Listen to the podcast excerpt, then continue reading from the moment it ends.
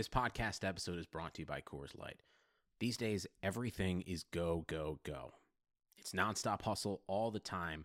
Work, friends, family expect you to be on twenty-four seven. Well, sometimes you just need to reach for a Coors Light because it's made to chill. Coors Light is cold lagered, cold filtered, and cold packaged. It's as crisp and refreshing as the Colorado Rockies. It is literally made to chill. Coors Light is the one I choose when I need to unwind. So when you want to hit reset, reach for the beer that's made to chill. Get Coors Light in the new look delivered straight to your door with Drizzly or Instacart. Celebrate responsibly.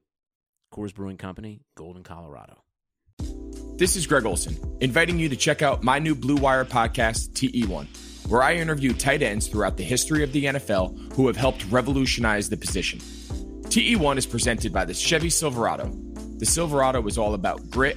It's strong and dependable, exactly like playing tight end. Just like the incredible players we sit down with on the podcast, the Chevy Silverado is in a league of its own. Strong, advanced, and dependable. Download T E one today, wherever you listen to podcasts. Baker Mayfield, undraftable, off my board. The Cleveland Browns select Baker Mayfield.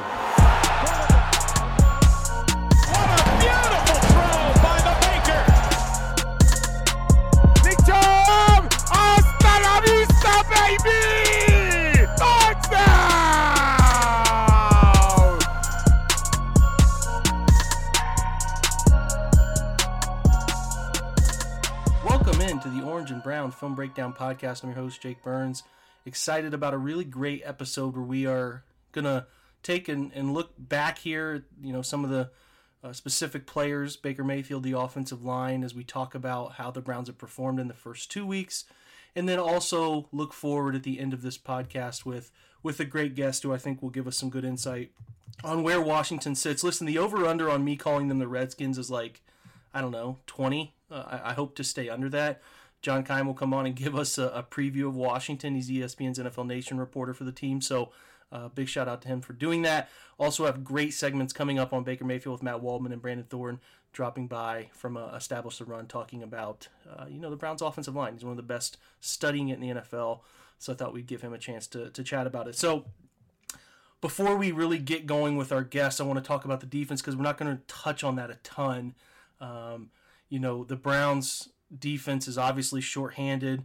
They have issues at, at nickel specifically, where they had to start Tavierre Thomas, who gave up nine catches on ten targets for, you know, eighty-five yards. I think it was something close to that, according to Pro Football Focus. And the Bengals' plan was pretty clear. They were going to throw quick throws to get the ball out of out of uh, out of Joe Burrow's hands as quickly as possible. And, and the Browns were kind of playing into that and allowing them to nickel and dime and daring Joe to beat them down the field. And they couldn't. They couldn't beat them on the outsides. And they certainly didn't run any schemes that were, uh, you know, were of long developing nature to to throw the football down the field. So it worked out for both sides. The Browns are playing out in front. I think Joe Woods' plan is just, hey man, we need to get a couple, three or four punts, and we can score enough on their on their defense to to be in a good position. And they, you know, obviously they did. And, and it put the Browns in uh, a good position to play from out in front. And anytime a team's throwing sixty-one pass attempts to, uh, you know, to win a football game, it's going to be tough. And, and Cincinnati puts up thirty, but the game was never really in doubt. So, you know, you do want to see the return of Greedy uh, Williams might help the Browns out at nickel a little bit. I don't know how much Kevin Johnson will play or M J Stewart will play, but they need to find a way to get somebody on the inside in their nickel looks that's going to, you know, help support some sort of relatively decent pass coverage, because Tavierre Thomas, great special teams player, but just not not a great nickel in the N F L, and the Bengals exploited him. Uh, Mack Wilson could help out a little bit with pass coverage.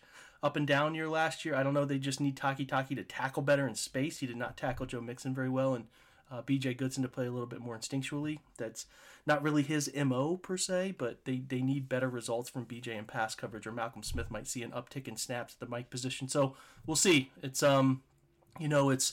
It's a defense that's in flux, man. They're they're filling in for injuries, and they're staying vanilla. I think Ronnie Harrison probably sees an uptick in snaps and relieves Anderson Dejo a little bit, who has clearly struggled with big responsibility back there at free safety. Um, but for the most part, I expect it can only get better, right? I think that they have a, a group that is trying to figure out what Joe Woods wants to do. They're trying to get healthy. They're trying to uh, um, you know, learn what he wants them to do alignment, responsibility-wise. I think they've brought some pressure occasionally. It's been good. I think they should do a little more of that, especially to confuse Dwayne Haskins a little bit. We will see if it pans out in any any way, shape, or form if they do, but I think they need to do that. A little bit more unpredictability on defense would help. So I'll be breaking the defense down more in the coming weeks because I think we'll get a, a much better picture of those guys as, as things come and, and, and they can really settle in with, with the scheme and personnel gets healthier and all of that. I think it will, will really help. So before we get to our first guest, which is going to be a great one, um, we're going to talk about Visa. Visa knows that local businesses are the heartbeat of our communities. Whether they're our corner stores, our coffee spots, or our favorite shops, local businesses have always been there for us. They remember our orders, they call us by name, they're always giving back, making a difference, and going that extra mile to support us and our community. And right now, more than ever, local businesses need our support, so it's time for us to return the favor. The next time you go shopping, make the choice to shop at a local business, and look for the contactless symbol and tap to pay with a contactless Visa to help support your community. Because where and how you shop matters. Visa, everywhere you want to be, official partner of the N F L and sponsor of Blue Wire Podcast. So now we shift. We're going to go talk about Baker Mayfield with Matt Waldman. Matt has his own thing, man. He does his own uh, R S B Boiler Rooms. He does fantastic scouting. Just a smart football mind who's been doing it for a really long time. So I'm excited to have Matt on. So let's get over to our interview with Matt Waldman. So, Matt, I value your opinion on this stuff, man. I, I certainly have talked to you about running backs in the past, and I know you've taken a collective look at the Browns. You're always interested, dating back to your, your fandom days there and, uh, you know, the, the, the Bernie days. And, and that drew you in, and I know you watch the Browns and pay close attention to them. And I know you particularly pay close attention to Baker and some of the faults that are that are going on. And I highlighted some of those faults after week one. And, and it's not fun for me to write those things. You know, I want to want to write positive things about Browns quarterback situation, but it hasn't always been great. But week two was much better in, in a lot of different aspects. So I'm curious kind of where you're at after week one and then sort of, you know, what they did to help him and what he did to help himself in week two. Yeah, I mean, I, I'm with you when it comes to Baker Mayfield. I think your sentiments are exactly mine when it comes to, to the overall situation in terms of how you feel about it. But when it comes to the analysis of Baker Mayfield, yeah, certainly re- week one was really tough. Um, I think week two showed signs of what he can do in this offense um, when everything goes his way for the most part. Um, and I think that that's there were some encouraging points here. You got a chance to see him, um, you know, do well when they could do boot action and when he could get outside the pocket or when they could spread the field and give him time and see what the defense has declared. And you saw him. I feel like he was getting his sea legs in this particular um, game where he was kind of getting a feel for what the offense could do when things go right. Yeah, for me, it's like with Baker, there's an element to his game that he has to get going early. He has to he has to feel comfortable in what's unfolding in front of him early. And, and, and then as you see, like, if you watched Baltimore and then you watch, and I know Baltimore went south quickly, but for the most part in the first half up until that third and two and missed field goal, it was a relatively competitive, close game. You know, when Baker gets going early, he gets this strut about him. He's following plays really quickly. He's very confident. And what makes it particularly tough for defenses, and we're going to talk about the Browns' running game in a minute, but like, you know, if you're if you're going to sit a backside edge player, whether that's a force player or sorry, a contained player such as a, a walk down safety or an outside backer or a nickel, or it's your defensive end, you're risking the gamut by having him send up field after Baker Mayfield because you're losing a cutback player. And with the Browns' two running backs, the cutback stuff is a big part of their wide zone scheme. Now they obviously don't they haven't run a ton of wide zone early. They've run more pulling counter power, uh, different gap schemes, but that's still an element to things that you want your backside, you know, contained player to be an active part in run fits. So that becomes a challenge. The Browns take advantage of it. That's great. I think the big part of like what Baker's going to be good at in this offense is piggybacking off of his run game. If you put, if the Browns put themselves in situations where they're trailing by ten or more points and they have to climb back up the scoreboard, that's where defenses can get really creative and do different pre to post snap stuff and do different simulated pressures and change the look on Mayfield, and that's where he's struggling. So like my question is, and I, I have an answer to this, but I'm sort of curious from your perspective, a neutral perspective here, is is Baker a guy that you can count on to bring you back into games? I, I, I'm interested in what your take is. Do you see him being a guy, the Browns fall behind seventeen three in the second quarter this week against Washington. Can he throw thirty-five times a game? Can he throw well, well, that's annoying. Can he throw thirty-five times a game and, and make it work? Can they come back? Or do you see him as only really being what I call a play taker right now and getting things from whatever the defense gives him? Well, I think that your question and what just happened environmentally around you is is a perfect example of how a quarterback should probably handle that situation, as opposed to how Baker Mayfield has in the past. Um, so when you take a look at at Mayfield, it's one of those situations where the answer, the true answer is we don't know yet, and we'd have to say you got to prove it, buddy. Because when you take a look at the Cincinnati game, what you see is a guy that once he can get going because of the play action, he'll be aggressive. I love the fact that he can be aggressive downfield, and when they give him three to one side off of a boot action, he'll take the deepest one based on the leverage read and not even hesitate. I love the fact that he's someone that um, you can see him being able to, you know, target guys in rhythm, and if it's a spread out offense and there's no pressure, he can pivot to a sec, a different side of the field and throw the ball with pinpoint accuracy. Um, you know, he has the deep arm, whether he's in the pocket or whether he's on the move.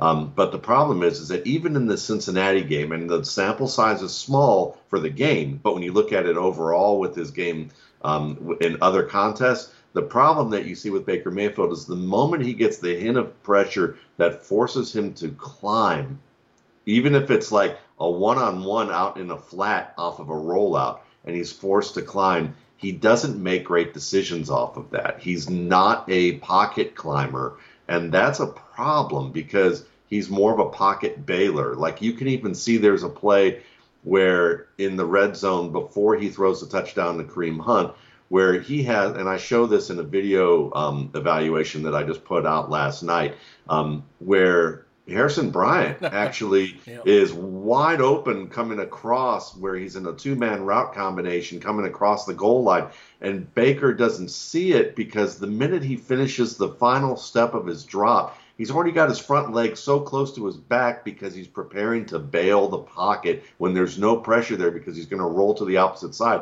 If he just completes that drop, stays in the pocket and throws that, then pivots to the middle, he has a wide open Harrison Bryant for at least another beat or two. And that's something that he misses fairly often in the red zone. And then when you talk about, you know, other plays, you know, the interception he had, I mean, certainly everyone's going to make one or two mistakes in a game. It's just that you don't need, you can't make two to three mistakes every week. And one of the things with him is that, you know, when he does that rollout late in the game and then he has pressure coming and it's out in the flat and he climbs that, you can tell that, like, pre-snap conceptually, I think he misses the dropping safety in the, or dropping backside cornerback in zone who falls off because they ran basically an end-around action, and that guy's man wasn't, um, you know, wasn't someone he needed to cover in his area yet, so he drops back and undercuts that throw to, once again, to Bryant on the post, and it's just one of those situations where he could have climbed and he could have bought a little bit more time, or um, when you see him in the pocket, the only play I saw him in the pocket where he actually did something that made me feel kind of good about the, his potential there. And it was kind of him having a realization almost, but it was still a baby step. It wasn't like saying, yeah, we can use him in the pocket. And when things get really, you know, things get hairy and he feels pressure, he can stay in that pack, pocket, climb, maneuver, and find a, find a receiver and throw it appropriate, accurately and appropriately. You know, there was a play where he hits um, Odell Beckham basically in the middle of the field after he almost bails the pocket. Like, he literally takes two steps outside of it, and what he ends up doing is drawing the linebacker in the flat where there were two um, receivers, draws the linebacker up to him. That frees the um, Beckham who's coming behind him, breaking across, and then he steps back into the pocket and delivers the ball. And it's great, but it was almost kind of, at first you watch it because it, when you look at all his work in total, you think, uh-oh, here he is bailing the pocket again. Um, and But I saw what he did was nice there. But the problem is, is against Cincinnati, there weren't enough moments to really show what can happen when a defense says, you know what, we're not falling for the run game. We're going to be able to stop the run game uh, at least, or at least slow it down a little bit.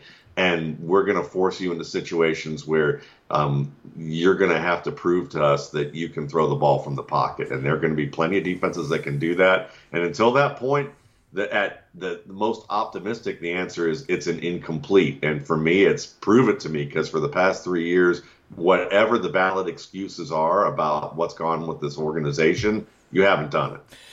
Yeah, I have some things to add because that's great analysis. A lot of things that I wrote about, some things that I didn't that I probably felt like going back through it, I should have added to that, Matt. Like, you know, the the, the that play that you're talking about on the goal line was one that uh, I think yesterday Brandon Thorne put up a clip about Jedrick Wills' drop in, on that snap. Yeah, it's the vertical set. Yeah, which was great, which was, yeah, which was great. But I, I noticed it right away. I'm like, I know what this throw is because the next, I, I believe the next play he hits Kareem Hunt on the little the little rail route out of the backfield. Yes. But yeah, I, I highlighted it right away in my all twenty-two view of it is like, all you need to do, man, and I know that the, that Cincinnati kind of naturally forms a left side heavy high climb pressure, but like, and it's not a pressure. I'm just saying that's how their rush kind of unfolds.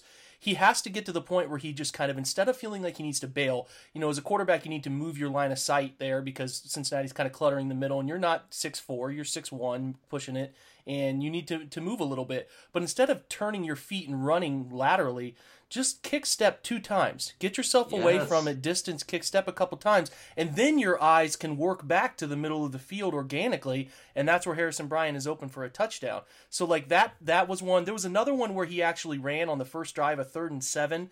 Um, he took off left yes. and ran. He kind of, so like another clip that people posted of Jed doing a great job of running his man by on the high side. So, like, as that happens, Baker kind of climbs and, and bails left, but what you would like him to do is climb and reset, because if you watch that play, and if, if anyone who's listening can watch mm-hmm. it, if he climbs the pocket, resets, he has KhaDarel Hodge on a dig. Cincinnati kind of uh, brackets the middle, uh, I think the inside number one in trips, they bracket him on a little over route over the top. Both guys' yeah. backs are turned, and there's KhaDarel Hodge sitting over the middle on a dig that you can make that completion. So, you know, he gets seven yards, and And, you know, ultimately the goal line situation doesn't matter because the rail route is there for a touchdown the next play, but it's the process over results stuff that you look at. Like, yes. you want him, like, to me, he can survive for a little while in this league doing what he's doing. Like, he's going to find some things that make you cling on, and maybe he gets a fifth year, maybe he gets another contract. I don't know. Like, if there's enough um, coaching that Stefanski and Van Pelt can do to put him in those situations. But for me, it's like, you want him to think less Russell Wilson, think less... Um, you know, not even Lamar, because Lamar sits in the pocket a little bit more, but you just, you need him to stop considering himself a guy who needs to play football on the perimeter.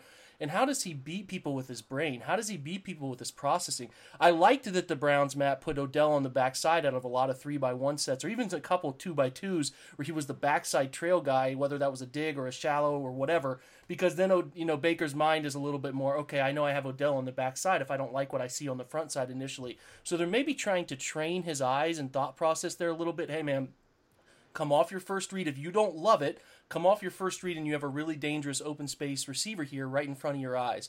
So some of yeah. that stuff did happen. And you made a great point about that that ball that he kind of caught himself on. I actually thought he processed one to two and he had a line of sight issue. Like, I think he looked for Odell and then he saw he the backer. Couldn't, yeah. yeah, we saw the backer, and I think Betonio and, and whoever Betonio was engaged with were a little bit in his line of sight. So I, I it, instead of him pushing out and trying to like run, I just would like him to, when his mind goes crazy, because every quarterback has it. Your mind goes chaotic sure. in the pocket, but it's how well do your does your body and your muscle memory respond to that chaos in your brain. So like that's what he has to do is like when my body's telling me to go bail run, step, slide, kick, find open space in the pocket, and then deliver the football. That ultimately, Matt, in my opinion, man, is going to define his career. Like if he yeah. if he can't do it, if he can't get there.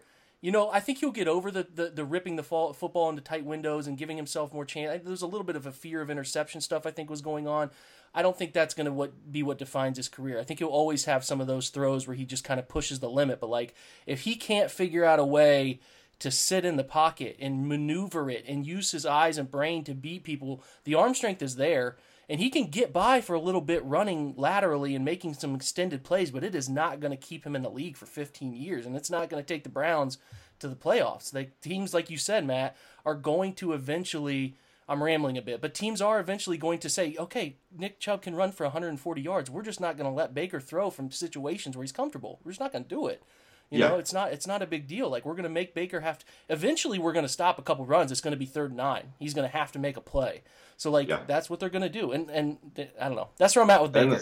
I well, I, I'm with you. I'm totally with you. I mean, to me, I mean, if to, to be completely honest, I mean, the feeling of it as a frustrated Browns fan is, is I'm he's done for me. Like, that's my feeling is that as someone who watches the game and then watches the situation, I'd rather see – then I'd rather see them roll with Case Keenum and draft another quarterback. And I know a lot of people would be really frustrated with that. But I understand the fact that Kevin Stefanski was hired to bring to, you know, one, to bring in an offense that could um, help them salvage what they have with Baker Mayfield due to, you know, even if they don't admit it to themselves, all the dysfunction that they've had up in the front office that has helped trickle down and create a lot of these scenarios and been a, at least a contributor to it. And when you look at Baker Mayfield, you know, to me, the hardest thing to learn is that pocket stuff, because you mentioned Russell Wilson. And here's the thing. I mean, I just watched Russell Wilson the other night throw a ball to Tyler Lockett along the end line. Mm-hmm. Um, and that play, there was total logic why he abandoned the pocket. And he really didn't fully abandon the pocket. He actually...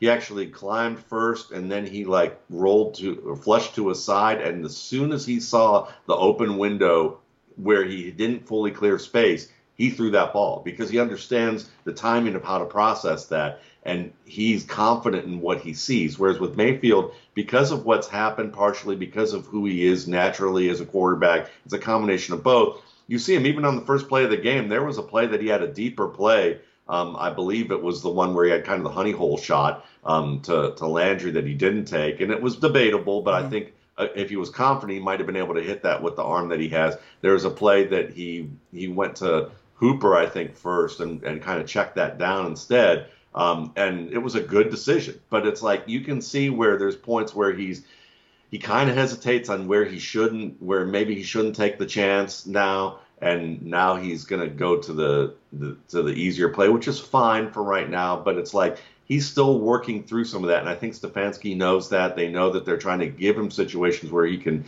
you know, make good decisions. I mean, this is a Jake Plum. This is kind of the Jake Plummer situation in Denver, if you ask me, is where, you know, this offense is traced back to its Shanahan roots. And Mike Shanahan had got Jake Plummer and basically made him helped him have a Pro Bowl season that year, went to the A F C Championship. And a lot of it was predicated off of, you know, the, his favorite play was that boot action um, throw, you know, basically to a deep post or a deep crosser. And he had a ton of big plays in that Pro Bowl year. And the next year, they ended up replacing the midseason with Jay Cutler. But the, you know, the story is at least Ted Sundquist, the former G M, said is that Shanahan got mad with Plummer's, um, you know, issues in the playoffs and unable to really get it down. And at some point, Shanahan, you know, I admire Mike Shanahan for basically knowing that Jake Plummer wasn't the guy for him. Like knowing that I don't, I don't believe in him. I know this based, based on what I've seen, who I've worked with. Mm-hmm. Um, now, I didn't particularly like the dysfunctional way he decided to go about it, which was they, they drafted Cutler and he decided, even though the team was still playoff um, contending, that he basically scrubbed the, the best play that Plummer had from his playbook and didn't let him run it the entire season. And that was something that Ted, you know, Sundquist mentioned, you know, in that way. And, and Shanahan has kind of had that kind of dysfunctional thing about him as a leader from what I've seen and talked about a lot. But, you, you know, you look at Baker Mayfield, and I think he's kind of similar in that way. You think about Plummer and him. They both were, they both thrived improvisationally in college, a little bit in the pros, and maybe leaned on it too much in the pros. Well, absolutely leaned on it too much in the pros. They were quick enough to be able to avoid pressure. They were, they had good arms and the and ability to be able to throw on the move. They could execute the play action game well, give them quick hitting types of plays, and they could do well there. But that's the thing. It's like there were certain limitations there to their games. And And to me, I just feel like Kevin Stefanski isn't completely invested in Baker Mayfield, and I and I hope that they didn't bring him in to say it's you're attached to Baker Mayfield or bust. Um, I, I would rather see them go in a different direction if Mayfield can't get it together, and there's still time. Like to me, like we're we're two games in. He had a horrible game from the standpoint of what he doesn't do well. And then he had a good game based on what he does well. Mm-hmm. I want to see, you know, I think we need to see about three to five more games out of him, and we'll know because pocket, I don't think the pocket stuff changes. That's very hard for a quarterback to change. The things that you mentioned that can change, I totally agree with you that, you know, that they can in terms of reads, in terms of wisdom, in terms of kind of calming down a little bit. But there are certain situations that are just more um, reactive. Yeah. And if you've, and if it's so ingrained in you, basically, in the pocket's one of those ingrained things in you. You know, it's unless you're a boxer, um, and even certain boxing things. I mean, like when you think about boxers in the middle of like just trading punches and they're in close quarters, you know, there's a point that if you take some shots Um, either you're someone that fights back or you're someone that covers up, you know, and Baker is not a fight back kind of guy in close quarters. I'm with you. I feel I feel pretty confident in the fact that he can do a, a, a relatively good number of things well. And yeah. Can you find an offense that you can make that work in? Sure. For may you know, we're looking at it right now. The good thing for Baker is that that offense is not hidden. It's in front of him. It's it's there for him to take and do as he can with it. Um, but, you, you know, I, I kind of keep saying this, and that's, you know, some of these guys who are finding success in the modern quarterbacking era, um, you know, here with Mahomes is just a unicorn. He can do kind of it all. But, like, Lamar has the ability to extend plays and keep defenses from doing what they want to do because they're so afraid of his legs. Now, Lamar has become a very efficient passer, and he's he's become very accurate. And he's proving himself to be more than just that. But that's a big part of who he is. Like Josh Allen, too. You know, Josh has accuracy issues sometimes, but he's also figured out a way to play to his strengths, and he can extend the pocket, and he can extend plays and run, and there's a threat there. And, like, the thing with with with Baker has to be, how is he going to stay and thrive in the league? And he has to find a way to do it mentally. Uh, to be a beat ahead. You know, we talk about Tom Brady and Drew Brees and Phillip Rivers, these guys who have been in the league for so long. You know, you don't stumble into fifteen to twenty years in the N F L. You you have to be a beat ahead of the defenses sometimes. And if you look at that yeah. that interception week one, that's the case in point. You know, you got to know that they're trapping you. You got to know that teams are going to replace blitzes and pin you into a hot read. And I know those mistakes are going to happen sometimes, but, like, I need to see evidence of Baker being a beat ahead, being able to understand that he's going to get a fire zone there. And, hey, you know, actually my, my backside flat or speed out is wide open. I'll just dump it off. Like, just being yeah. a beat ahead because you watch film and you know. So, like, that stuff you need to see. And and listen, I'm not I'm, I'm not doing this to, to bail on him either. I'm I'm just I'm just telling people, just like you are, like, this is what I see. It it, it is going to define his career, how long he's in the league and how well he plays in this league.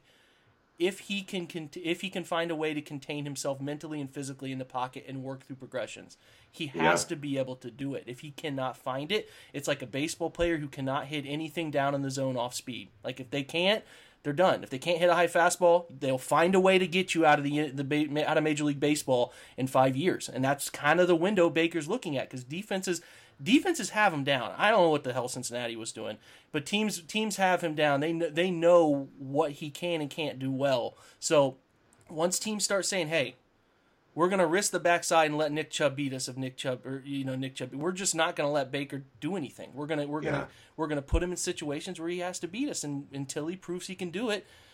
That's what that's what it boils down to. So, again, and, and go ahead. Sorry. Let me just add one thing with that, because you brought up somebody that I think is a great comparison point, and that's Josh Allen. I think these two guys are – these two teams are very closely linked in terms of development trajectory, um, because you can see what the Buffalo Bills want to do. They are a tough blue-collar team that wants to run the ball, use play action, and let and then let – Um, Josh Allen improvise a little bit within certain reason, but, you know, he can get quite unreasonable very fast, sure, um, sure. you know, in terms of his game. But he, the difference between these two is that I think that I think the teams, I think the Browns expected to have a smarter quarterback than Josh Allen in terms of, like, maybe not smarter, savvier in terms of how to handle um, uncalled for situations. And I think with Josh Allen, what you're seeing is that the difference between these two is that Josh Allen is, frankly, a better athlete than Baker Mayfield. He's oh, yeah, faster, he's that. quicker, he's stronger, he's more foolish even, but um, but he, and he has a bigger and he has an even bigger arm than Mayfield. But the thing is, is that when you watch that team, I mean, I'm still waiting, even after a, a great start to the season. You know, when they start playing zone against him a little bit more often. Um, and they can stop the run game, you know, without having to load up the box as much, and they force him to throw into zones. We're going to see how good Josh Allen has become. And I don't think we I think we're going to see some issues there with him. Um, I think Baker makes more intelligent decisions overall than Josh Allen at times, um, but his execution isn't quite there. And so when you look at this, Mayfield can't be Josh Allen because he's just quick enough to avoid pressure. He's not fast enough to really scare people with his legs. He's not big enough to be able to break tackles. Exactly. Um, you know, and exactly. He's not a guy that can stand in the pocket like Allen and step up and take the hit and throw the ball. That's why he doesn't climb that pocket. He's reticent to climb that pocket. He's I, I'd almost say he's phobic about that. Like, that's just not, he knows that's not his game. Though there's moments where you'd like to see him try, yeah. you know, yeah. he, you know, and because he, it, there are moments where it needs to happen. You need to discern the moments where you know yourself enough to go, it's not my strength, but this has to happen. It's about five times a game, right? Where a guy just, yeah. just the defense, the rush works out perfectly.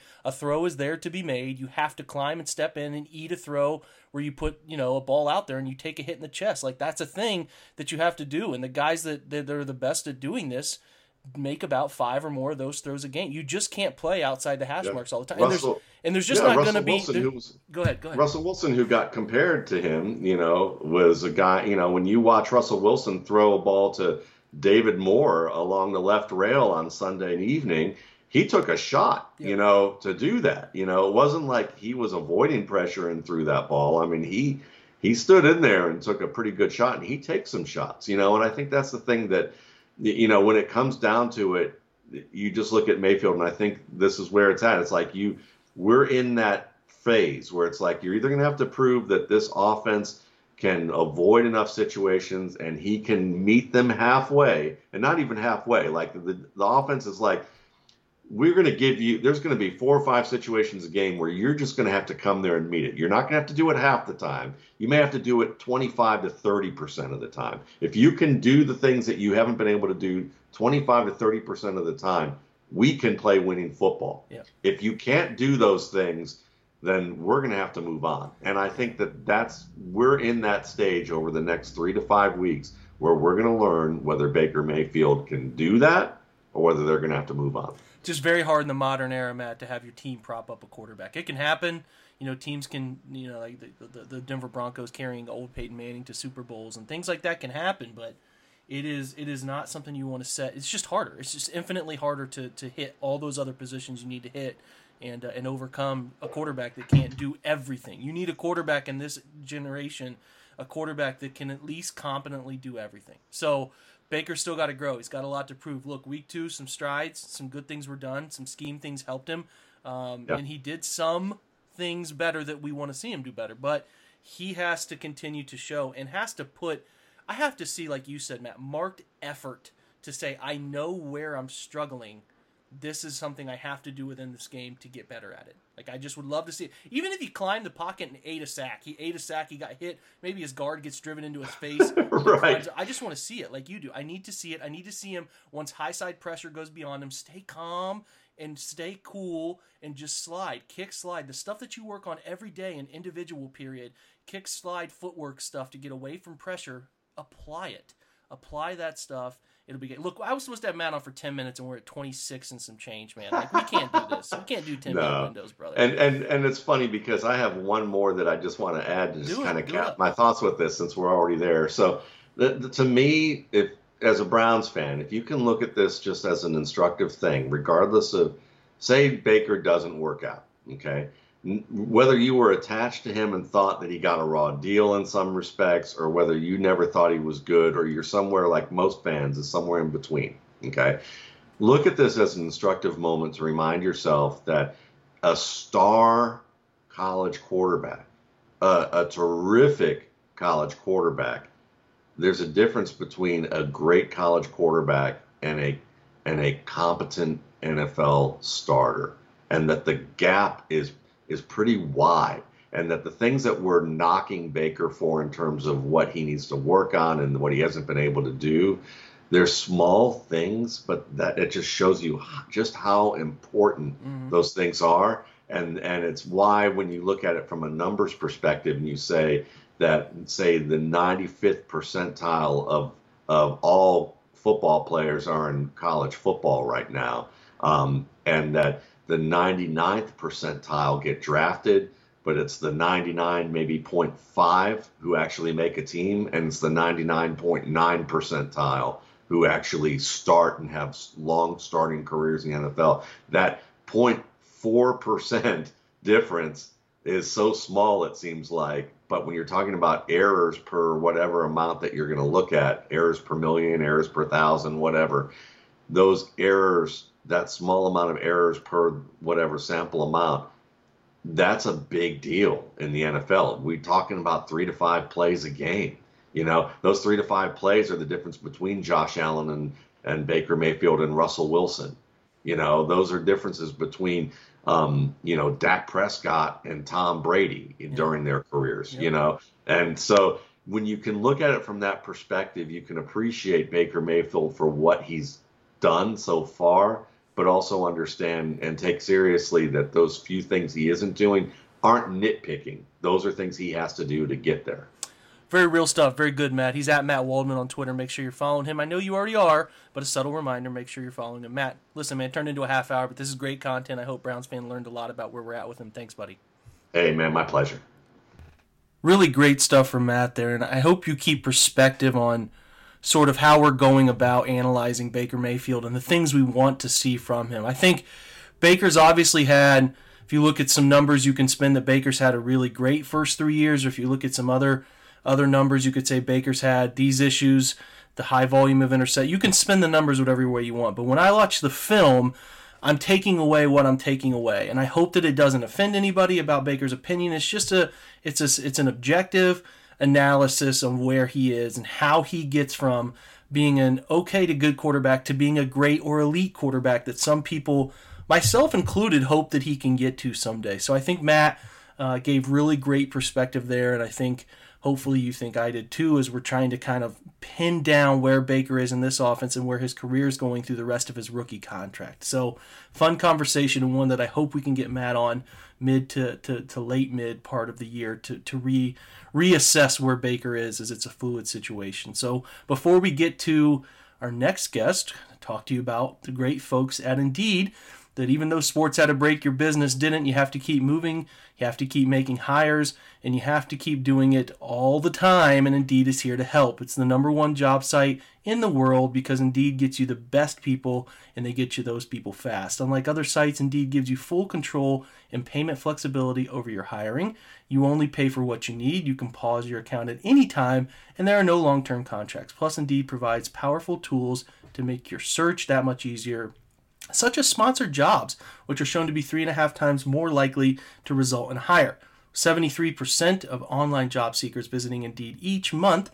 It's the place to be to get going with what is important in that hire you need, just like they have for over three million businesses. Right now, Indeed's offering our listeners a free seventy-five dollars credit to boost your job post, which means more quality candidates will see it fast. Try Indeed dot com out with a free seventy-five dollars credet and Indeed dot com slash Blue Wire, all one word. That's their best offer. You won't find this offer available anywhere else. Go right now to Indeed dot com slash Blue Wire. Terms and conditions do apply, and the offer is valid through September thirtieth. Now, offensive line play. The Browns have one of the most efficient pass blocking and run blocking offensive lines through two weeks. Had to have Brandon Thorne on, who I've had on preseason. I'll have him on postseason talking about the offensive line play. Miles, uh, you know, talking about Wyatt Teller, talking about Jedrick Wills, where this group is after two weeks. Now, it's only been two weeks, but two weeks of pretty good play, so I wanted to get his feedback on it. Let's get over to that interview right now. Brandon, we're happy to have you here, man. This is going to be a, a good little informative tidbit about the offensive line. I always like checking in with you. Uh, listeners to this podcast know I trust your opinion on this. Obviously, people on Twitter follow you for this exact reason. That's offensive line play and study, and curious where you're at. I know you were relatively high on the Browns in the preseason. I know I think they only have like given up maybe four, six quarterback hits, very low in that regard. They've run the football well. Where are you two weeks into this thing, kind of looking at early impressions of what Kevin Stefanski can do with this group? You know, Bill Callahan too. Yeah, so, I mean, I, I watched the Bengals game very closely, and that was very impressive uh, on a lot of different levels, pass protection and run blocking. Now, granted, the Bengals didn't have Geno Atkins, and I don't really know, you know, what they were doing. A lot of the run game, you know, they had a lot of light boxes and Sam Hubbard at the three technique, uh, which isn't really going to work versus the run very well. Um, but, you know, credit to the Browns, uh, took full advantage of it and looked great uh, in week two. And just, you know, I love the, like you mentioned, the diversification of the scheme, uh, something that I expected to happen this year. I know Stefanski comes from a wide zone, you know, coaching tree, if you will, from, you know, Gary Kubiak. Um, and, you know, but Stefanski was in Minnesota for a long time. He's been exposed to a lot of different schemes. Uh, and then Callahan, you know, is taught wide zone, but also other things as well. So naturally, I just thought they would be pretty diverse, you know, with their schemes. And I think we're definitely seeing that, especially last week.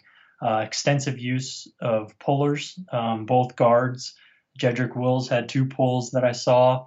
Um, and yeah, I mean, J C Treader even as well. I think all those guys can pull at a high level. Uh, so it's cool to see them do that and kind of utilize some misdirection as well.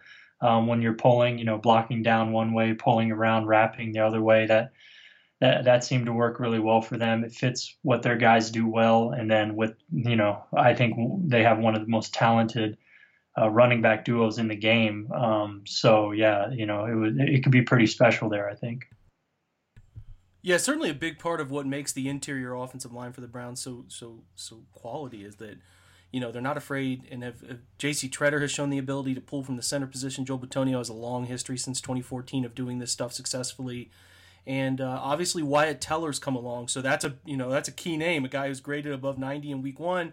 I think if you take away his uh, unnecessary blindside hit there in week two, and I think he had a false start in week two, he probably grades even higher, according to Pro Football Focus metrics. I know you don't use their metrics to do your own study, but people seem to be praising Wyatt Teller. I've been impressed. Where are you at on where he's at two games in? And kind of really a full year into Cleveland, uh, the experience. And I know a big part of, and I should, this caveat, Brandon, a big part of Wyatt Teller in Buffalo and what they thought about him was the mental capacity for handling a lot of things. It seems like he's turned that corner a little bit. Just sort of your early impressions on him. Yeah, I do need to go back and watch Baltimore more closely for him. Uh, I was watching more Jedrick Wills that game. Uh, this this week with Cincinnati, I've been watching kind of, you know, the same play, you know, three, four times to try to get an eye on everybody. I've just had more time, but, you know, honestly, this week I was just on vacation for a week, but so I'm trying to catch up on a lot of stuff. Uh, but but yeah, I mean, Teller, you know, he he's picked up right where he left off last year, I thought. I mean, you know, I was really high on him last year uh, with what I saw on tape. Um, I mentioned, you know, what he did to Geno Atkins last year was incredible. I mean, throwing him around, uh, nobody really does that. So that caught my eye. And then he just did a lot of good things last year, and I think he's built upon that. Um, you know, and man, I mean, to do what he did last week, you know, with the new right tackle next to him as well, Uh, that didn't seem to to, to, to really matter. Um, I mean, I think with him, you know, he's athletic and he's strong. I, I mean, it's it's pretty simple. Uh, I think he's gotten he's getting better with his hands, uh, and that's huge. Um, just because, you know, that initial hand placement is is so critical for the success of any given rep in the N F L. Because if you're off by a couple inches, or you're a little late or a little early, that could be the difference between a good block and getting absolutely, you know, dusted, basically, you know, with with how often guys are able to do that on the defensive side, because they're obviously working their hands extensively in the offseason and things like that. So, I mean, I think his hands are, are looking really, really nice. Uh, he had a rep. Um, I, I think I posted it, and if not, I will, uh, against Sam Hubbard. Yeah, I did post it, uh, where Hubbard's in a like, kind of like a head up two technique or two eye. And I mean, just the way he uses his hands on him, I mean, not just the placement and the timing, but also the power. Um, you know, he, he plays with a tremendous amount of power uh, in his hands. He creates a lot of torque rotationally. Uh, I think he has a lot of core strength. And I mean, he's a good athlete out there as well. And then he's very mean, obviously. You know, he has that mentality that you love to see. So, um, you know, getting coached up by one of the best all time, you know, offensive line coaches, Uh, and, you know, playing alongside Treader, um, you know, he's in a good situation.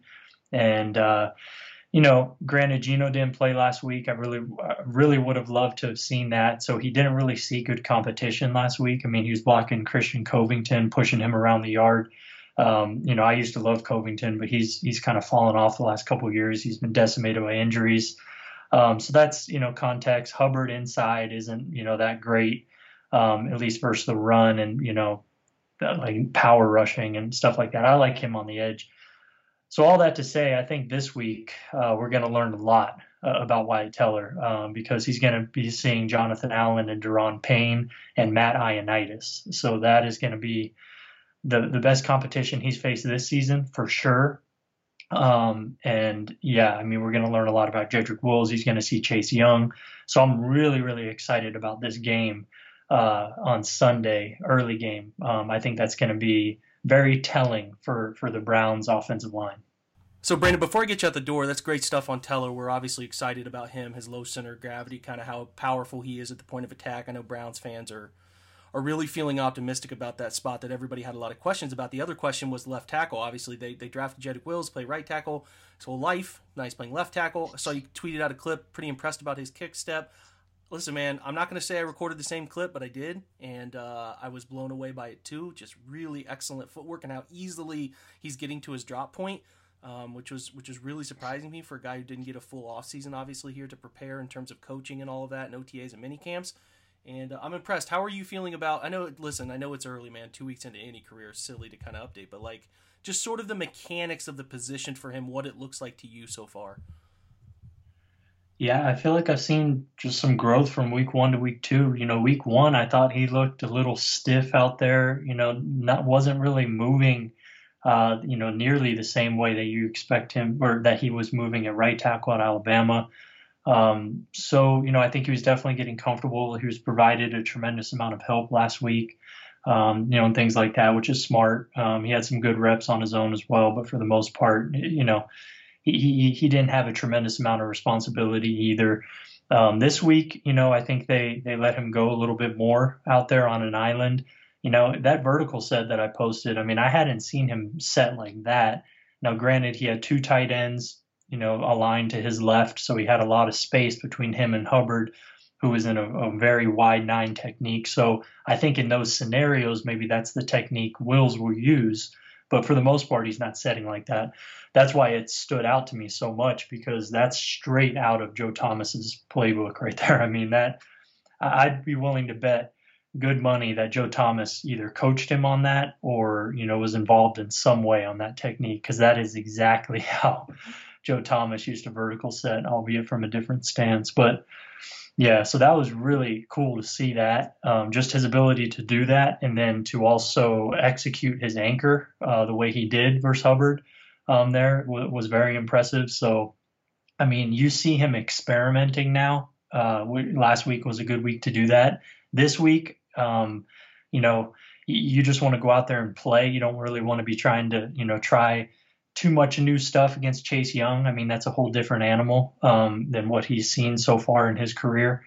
Uh, so that's going to be, I think, a very interesting matchup for him to see what he goes to, what he uses as far as his sets, his hands, and things like that. Um, so I'm going to be watching that matchup very closely, because I think that's going to be kind of a jumping off point one way or the other for the rest of the season for him, you know, as an individual player, uh, just because I think that's probably the best, you know, right defensive end he's going to face, you know, for, for a little while, at least. Um, you know, Dallas is probably going to put Aldon Smith over him a little bit. He's going to probably see a little Justin Houston after that, but I don't know. I mean, I still think Chase Young, man, I'm looking at their schedule. He might be the best pass rusher that he's going to see the entire season. Um, so, yeah, I, I think week three we're, we're going to see a lot, a lot of interesting stuff unfold here. It's a great point, Brandon. I think that I think you even talked about this at the beginning of the season when you came on, that the uh, pass rush gauntlet for for Jed was not overwhelming, but this would be one of his bigger challenges. And we've seen so far that Chase is obviously. Um, obviously a very impactful edge right away, as we all thought he would be here in Ohio, watching him play at Ohio State. So I know, Brandon, you do uh, weekly mismatch articles, uh, some things like that at Establish the Run. I think I'm saying that right, kind of what, what mismatches teams can take advantage of, um, and, and really gives a good indication of what could happen in the game and all that stuff. So, um, again, he's at Establish the Run. He's doing all sorts of offensive line study, great clips. Make sure you're following him at Brandon Thorne N F L. Brandon, thanks for your time, man. I really appreciate it.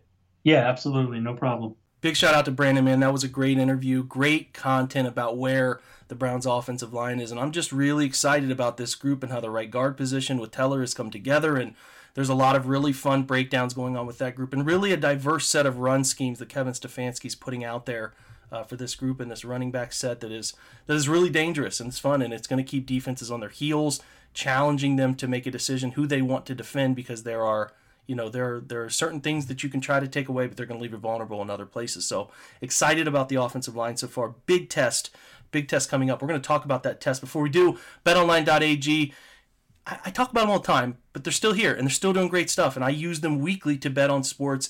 And the wait you know, finally ended a couple weeks ago. We get football back, and they're the, the place to go for all your game line bets, all your prop bets, all your individual player bets. They go the extra mile to make sure you can get on every chance to win this season. From game spreads, like I said, to teams, to players, to parlays, to coaching props, whatever it is, they give you the options to wager more than anyone else out there. You can get in on their season opening bonuses today and start off wagering on wins, divisions, championship futures. All that stuff is shifted, but you can still get in on it. Head to bet online dot a g today. Take advantage of all the great bonus sign-up offerings. Don't forget to use the promo code BLUEWIRE at bet online dot a g. That's BLUEWIRE, all one word, BetOnline, your online sportsbook experts. Now, shifting, talking about the Washington football team. That's it. That's who they are. We're going to talk about them, Chase Young, some of their other exciting players up front, how the Browns can can defend them, and what the Redskins will try to do to defeat the Browns. So let's get to that interview with John Keim of E S P N Nation right now. John, I'm excited to have you, man. I think this is going to be a good angle for our fans listening, learning about the Redskins, because we don't play much. Not many games happening over the last, you know, few years. Obviously, the, I think twenty sixteen, twenty twelve, two thousand eight, uh, I talked about those before I had you on here, about where the Browns are at and kind of Um, this this matchup all time, but like interested in your perspective where the Redskins, it's been up and down, obviously lately more down than up, I think, in Washington from a, viewing from afar, just kind of where you are with the team. They're one and one, obviously beat the Eagles week one, lost last week in Arizona, where they're at kind of heading into uh, an important game for both teams in, in week three. Yeah, they're, they're at, this is a, a definite um, rebuilding season for Washington. And you know, you look at them, and in some ways, they're almost like um, the opposite of where the Browns are. Like, they have a defense that should be pretty good because they have a lot of talent on that side of the ball. And then you look at the offense, and they don't have a Myles Garrett equivalent necessarily, although Terry McLaurin's pretty good. But they don't. But the point is, like, it's the offense is much more of a work in progress. I mean, they need to add some things that defensively, but they need a lot more on offense to get to really be to really start to threaten people consistently. What they did well in the first game against the Eagles, the, the defense gave them the ball in good field position, and they cashed in with touchdowns. What they didn't do well in the second game is they, they couldn't do anything. They, they were bad on third down. Dwayne Haskins was inaccurate. The running game was inconsistent early on, and Kyler Murray just ate up the defense eventually. So. And they and then when they got it when they had great field position, they turned it back over. And so they are a very inconsistent team right now. And I think the key thing that they're going to have to figure out from here going forward is when you're looking at this roster, it's a young roster. Where is it growing pains and where is it talent? And I think in some cases you kind of know, in some cases it's going to be a season-long quest to find out the answer. But they are a rebuilding team. I think the Browns are a little bit further ahead than them. Um, but um, they, you know, Washington is definitely rebuilding. Well, you talk about talent, figuring out whether you have the talent or you need to groom the talent, whatever it is. Kind of Dwayne Haskins falls into that group, right? Young quarterback, yeah. um, taken with a different head coach by the time he was selected, kind of an uneven rookie season, an important year too. How has he done? So, I mean, I know Ohio State fans, a lot of Ohio State fans listen to this podcast as part of being Browns fans, and I keep an eye on Dwayne from afar. I was a big fan of him uh, in general at Ohio State. So just sort of where you think he is with this franchise right now, where he is as a young player. Yeah, and I, I watched him at Ohio State as well because that's where I went too. And so, you know, I knew him as a college player and then getting to know him as an N F L player. I think where's that? I think what people have to keep in mind with him, it's he's made nine N F L starts. I mean, people there are still trying to figure out Baker Mayfield in, in, in his third season. This kid has made nine starts and only had fourteen starts in college. It takes a long time. He is, I think the hard part for him is that you see quarterbacks like Lamar Jackson, Kyler Murray coming in and making a pretty big impact right away. They have legs and they're unique weapons. That's why they can come in and do things. Guys like Dwayne Haskins as a pocket passer, as you know, like you have to learn so much more and be so much more precise in a lot of areas because you can't bail yourself out with your legs and you're not a weapon there. You're not going to regulate the defense because of your because you're a dual threat guy. So all the so all this growing pains in the pocket are, are more magnified. So what you see from him, the things that I like, he's not throwing interceptions. Um, he did turn the ball over last week, but on a fumble. But he's not; he hasn't been throwing interceptions, and he's competed. So when they've struggled early in the games, he's finished a lot stronger than he started. I think there's some areas he's really comfortable at. I think he's a lot more comfortable when they get to an up-tempo thing where you're able to kind of simplify things a little bit more for him and the others around him, just as important, because it is a young offense. It's not just about him. I think the one big thing that you wonder about with him comes back to mechanics. He's got the arm talent. We've seen that. We saw it at Ohio State. Where are the mechanics going to prove enough for him to be a consistently good quarterback? So like, you'll see him Sunday, and you would see this in college, but you can get away with it when you're you have extra time to throw to Paris Campbell on a crosser, right? He's going to break that one, and your and your mechanics kind of get overlooked. But you'll see this, like they're really working hard with him on getting the eyes and the feet matched up when he's in the pocket. And Dwayne Haskins has arm talent where he can sometimes get away with not having it in sync and make a good throw. But it's harder to, to live that way consistently in the N F L. So that's one of the things they want him to kind of, it's one of those uh, slow down, but play fast situations. You know, you don't want to rush things, but you want to slow it down a little bit, move for you through your progressions quick, but do it with good mechanics and see. And sometimes you're going to see, sometimes that front shoulder will come open. Sometimes if he's a little bit too amped, maybe he's not stepping, you know, falling through the right way on his throws. So you see all that with him. So that's, like I said, that's where you you have to wonder with him, is that going to be who he is? How much better will he get with that? And then lastly, Jake, I, the part of the issue for him is that you look at the talent around him, he needs more. He needs more help.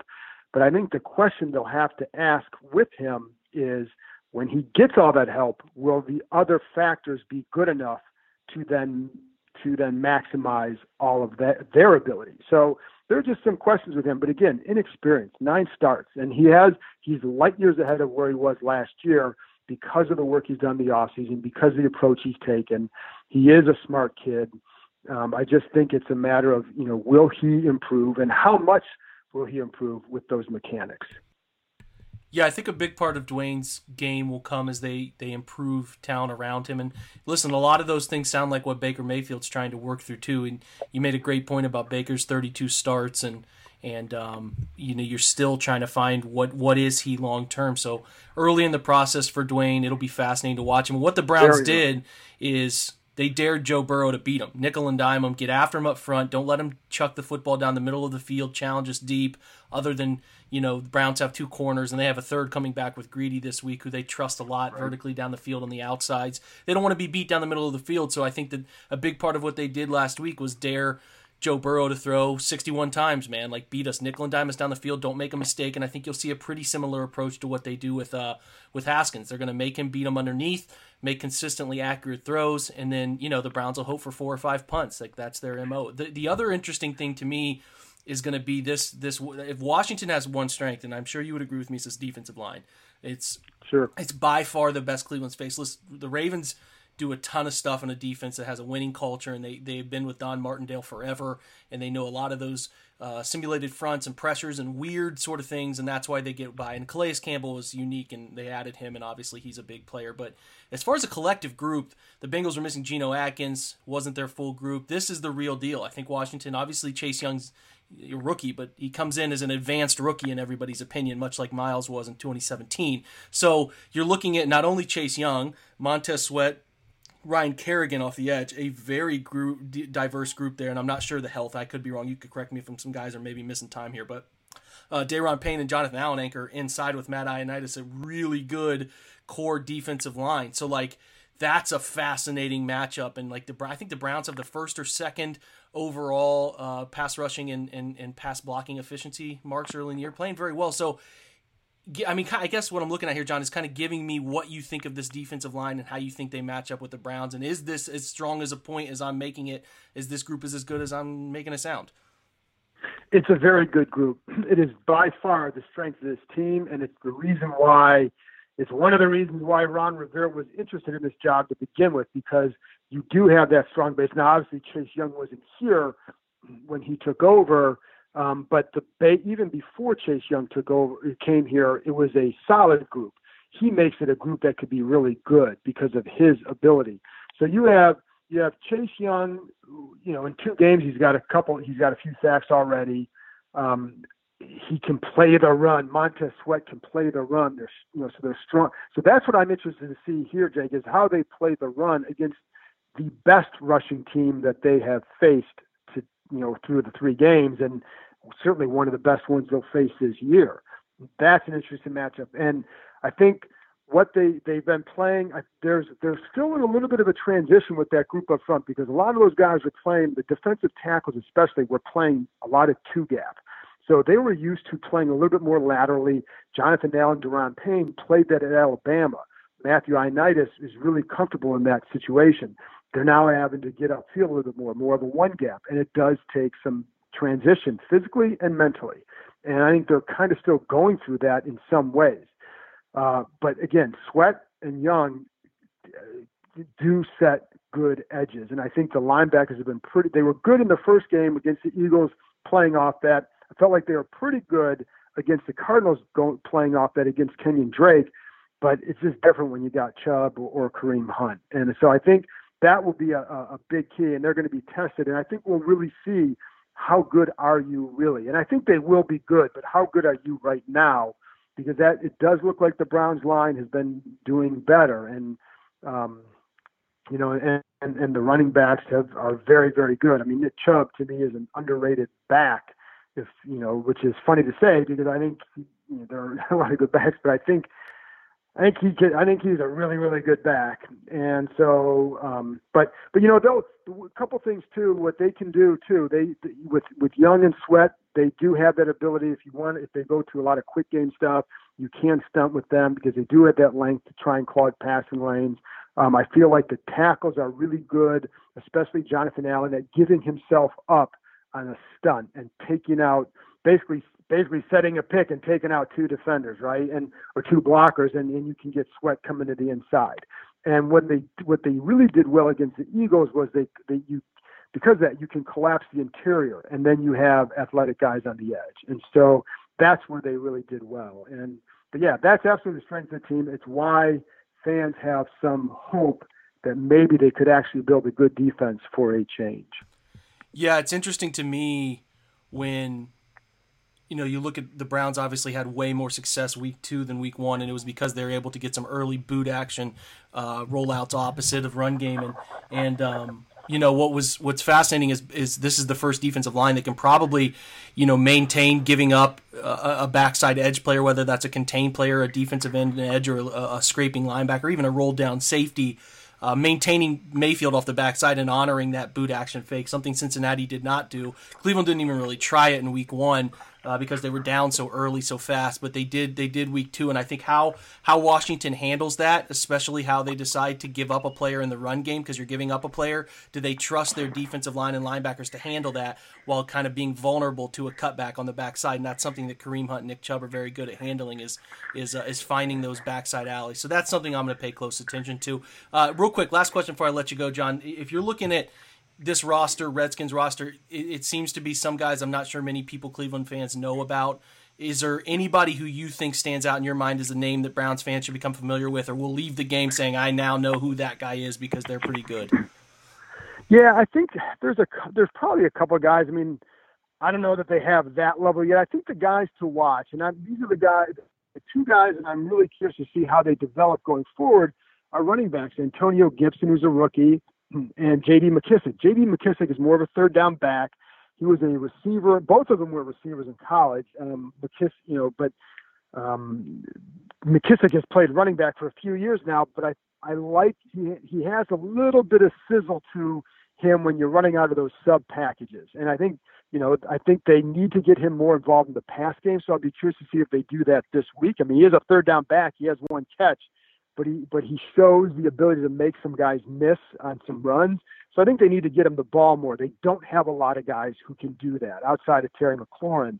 And then you have Antonio Gibson, the rookie, who was a running, who was a receiver at Memphis, and he was going to be a running back in the N F L. Every every team looked at him as a running back. When you see him in person, you do not think converted receiver. You think running back. He has a running back's build. He's a big kid, but he's learning the game as a running back. And so that means that there's some growing pains too. And that's sometimes it's a matter of the pace you run a play with, the patience you need to to show on a certain run, the, the track you have to take. the eyes and, and then how you have to set up a cutback run. And I think he's starting to get that. But then you also see him run through the hole and be very upright. And a guy who's big and strong doesn't get yards after contact sometimes because he does, he's not lowering his shoulder. So that's something to watch. But I do think the kid is capable. I think he's capable of a big gain or two. And I, and you watch the other night, Joe Mixon had some runs where you thought that he might snap off a long one, and he did. But I think I think one of these guys are capable of that. I don't know. You know, the problem with this offense, there's nobody that's where you're capable of getting enough big plays. Like Steven Sims, a slot guy. I like him. I think he has a good ability. And then obviously fans there know McLaurin. Outside of that, there's not a whole lot on offense um, where where Haskins is getting a lot of help. So, you know, but those two running backs, I think, are the two to watch, I think, this week. Because, again, Gibson's second game is a running. I think, you know, Jake, I'm, I'm sorry to ramble here, but, like, I think a guy like Gibson and some of these guys were really hurt by not having a preseason. And you need to, you know, if you're trying to adjust to playing running back, he's learning things about himself, and the coaches are learning about him for the first time in, in regular season games.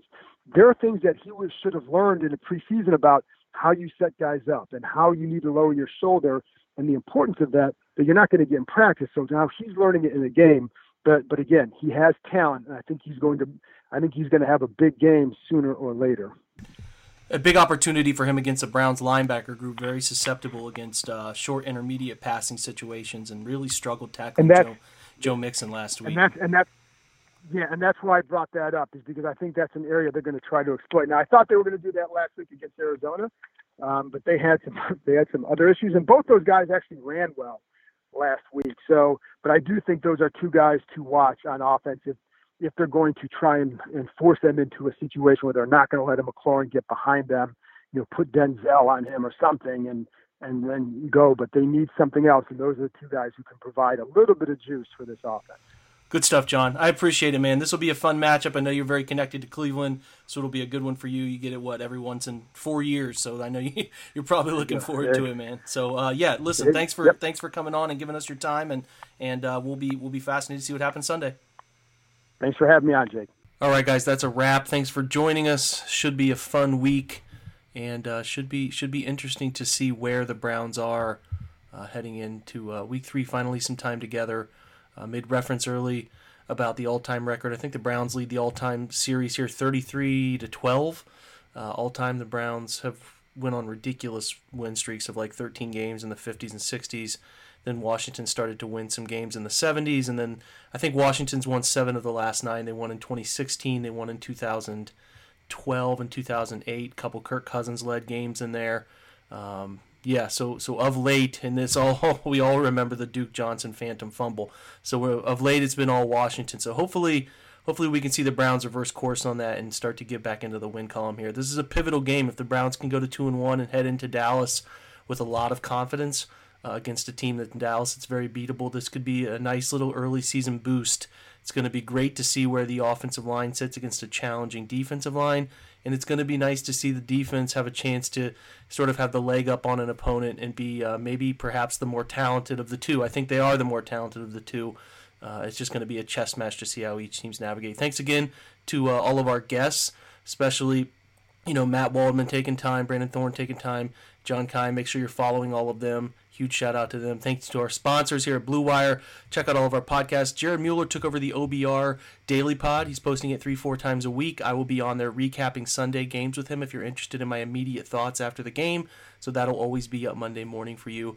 We appreciate your support. Great sixty percent off promotion going on for subscribers with us at the O B R. Check that out. C B S All Access comes with it. A great promotion.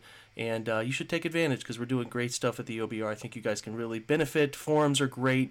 Community is great. And uh, just some of the best, I think it's the best Browns content and coverage out there. So, you know, I'm a little biased, though. But whatever. Thanks for listening, guys. Really, really appreciate all of your support since we've started this thing. And, um, you know, it's been a while. I've been running it since it was Browns Film Breakdown and into this. And hopefully you're still getting enjoyment out of this podcast. I'm going to try to be a little bit more consistent here with with uh, these bigger episodes, recapping and also looking forward and, and analyzing where players are at the at the current moment with this team, and, and try to do the best we can to have film-based analysis stuff going on. It's always fun. So hopefully you're enjoying it too. So until next time, after the Redskins game. Looking forward to Dallas next week. Hopefully the Browns can get a win, get it done. Until then, go Browns. Sugar Ray Leonard, Roberto Duran, Marvelous Marvin Hagler, and Thomas Hearns. Legends, whose four-way rivalry defined one of the greatest eras in boxing history. Relive their decade of dominance in the new Showtime sports documentary, The Kings, a four-part series premiering Sunday, June sixth, only on Showtime.